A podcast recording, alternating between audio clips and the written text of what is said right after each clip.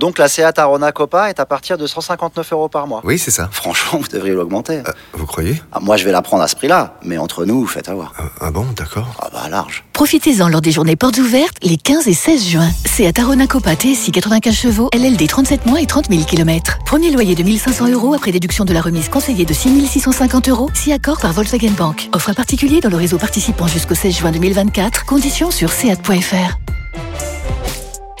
Pensez à covoiturer. Vous écoutez RMC. RMC. Je pense qu'aujourd'hui, on va pas se permettre de, de tuer l'ours euh, avant la fin du championnat. Je pense qu'on va pas brûler la peau de l'ours hein, avant de l'avoir euh, vendu. C'est une position que, que j'aime bien aussi, donc, voilà, c'est intéressant de, de bah, d'avoir plusieurs euh, arcs à son, à son flèche, donc euh, c'est, c'est, c'est bien. Jusqu'à minuit, c'est l'after-foot. Gilbert Bribois. Et l'after continue jusqu'à minuit avec euh, vous tous au 32-16 bien sûr sur le hashtag AMC Live. On vous attend également sur Twitter donc euh, sur Direct Studio sur nos applis euh, pour analyser la performance de Monaco. Coach Corbis reste là, Roland. Et Daniel Riolo nous rejoint. Salut Daniel. Salut les amis. Re-salut. Euh, tu sais, c'est bizarre d'avoir Roland sur une analyse de match. Hein. Ça faisait longtemps. Ça fait longtemps. Ouais. Ouais, Roland, on, a- on voulait parler d'Mbappé, de Cristiano et tout. Je sais pas si on va avoir le temps. Ouais, Euh, faut enchaîner vite là, on a, on a- on a pas beaucoup de temps là. Bon, euh, bah franchement, euh, quel dommage parce qu'ils ont eu les occasions hein, pour plier le match euh, bien plus tôt, euh, les gars, les monégasques là. Alors, Ouais, on, fait, on fait pas les trois pas parce qu'on a pas beaucoup Non, de temps, on a pas le Voilà, on enchaîne. En fait, c'est magnifique et désolant en même temps. C'est exactement ça. Ouais. Et j'étais. Parce qu'ils font un bon match. Hein. Ils font un, ex, un excellent match, sauf que, euh, enfin, non, justement, pour que le match soit excellent, Bah, il faut que quand tu Ils en mettent une ou deux de plus et c'est le problème, c'est que tu mènes 2-0 dans un match de Coupe d'Europe à l'extérieur, que tu démontres une supériorité technique et tactique, que tu t'affiches avec un visage qui a des années-lumière de ce que tu as montré dans tes premiers matchs. Hmm. T'es dominateur partout. Mais à 2-0, soit t'es pas capable de mettre le troisième et tu le mets pas, mais dans ces cas-là, tu ne prends pas deux buts. Soit à un moment t'es performant devant ou derrière une fois que tu mènes 2-0, mais tu te démerdes pour ne pas te faire reprendre. Et malheureusement, bah, ils se sont pas assez démerdés pour ne pas être repris et, et- et ils ne sont pas démerdés non plus à mettre le troisième et même le quatrième parce que c'est peut-être dans le secteur offensif qu'ils ont été les plus performants pour se créer des occasions. Mais l'efficacité a manqué et, et là ce soir il y a Et le vieux Piatov dont on se moque régulièrement, bah, ce soir il a bien fait la misère. Et Piatov, ok, il a fait son taf, mais les, mais les attaquants monégasques, c'est très difficile de dire à Ben Yedder de le critiquer alors qu'il en a mis deux. Pourtant, bah, c'était sa soirée. Il rate qu'il en met trois. Euh, Voland doit également être plus efficace. Golovin doit également être plus efficace. C'est, c'est, très dur un match comme ça avec un tel scénario parce que t'as dit tout pour les féliciter.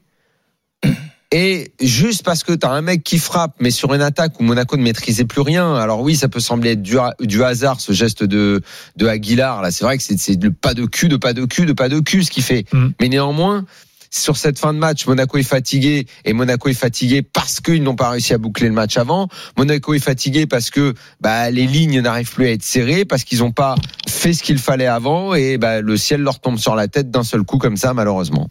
Coach. Mais je crois qu'on n'a pas beaucoup de temps, donc ça sera très court pour moi. Je pense que souvent on, on a, on a pu le dire à la, à la suite d'une d'une défaite. On ne sait pas si c'est l'équipe qui a gagné ou l'autre qui a perdu. Je pense que c'est Monaco qui perd cette, euh, cette double, cette double confrontation. Je Et je pense que au lieu de regarder le but d'Aguilar, regardons ce qui s'est passé ou pas passé au match aller dans la première partie déjà du match aller. Le match retour, euh, euh, le match retour, la deuxième partie du match aller, c'était déjà mieux, mais il manquait l'efficacité.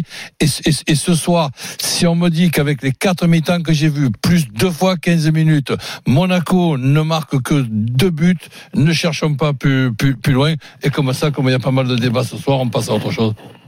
Et ouais, si on peut, bon, effectivement, mais si, si, si on s'arrête, euh, oui, c'est vrai que euh, euh, comment Ah, Tu ne peux pas marquer Daniel deux buts seul- seulement et, et- Au et- final- et- et être, et être éliminé et être éliminé d'un but. Tu ne peux avoir que des regrets par rapport à tes occasions. Voland là, ce soir, tu- il, il joue avec Monaco ou, ou- ou- ou avec le C'est-à-dire, Shakhtar. c'est-à-dire perdre un match, perdre un match où finalement euh, une double confrontation, donc comme tu l'as dit, quatre mi-temps, euh, Plus deux fois 15. juste parce que tu as ouvert même pas la porte, mais une toute petite fenêtre, c'est vrai Mhm. que c'est cruel. Parce que autant on avait été sévère avec les Monégasques au match aller, hum, peut-être très élogieux avec le Shakhtar qui avait été surtout bon pendant on va dire une demi-heure pour être généreux.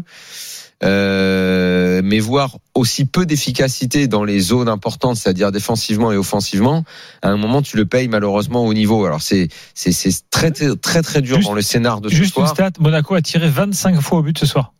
C'est énorme, hein Le haut niveau ne 25 t'autorise pas fois. ça. À partir du moment où tu laisses toujours une petite fenêtre ouverte, le mec peut rentrer. Et là, ben, c'est le pied d'Aguilar qui est rentré, qui a foutu Non, la mais merde. Et dis-moi, ju- dis-moi, ju- euh, jusqu'au jusqu'au but. Roland euh, Nubel, il a le droit de faire un arrêt un jour, lui? Comment? Euh, Nubel, là, il peut faire un Bah, arrêt ouais. un jour?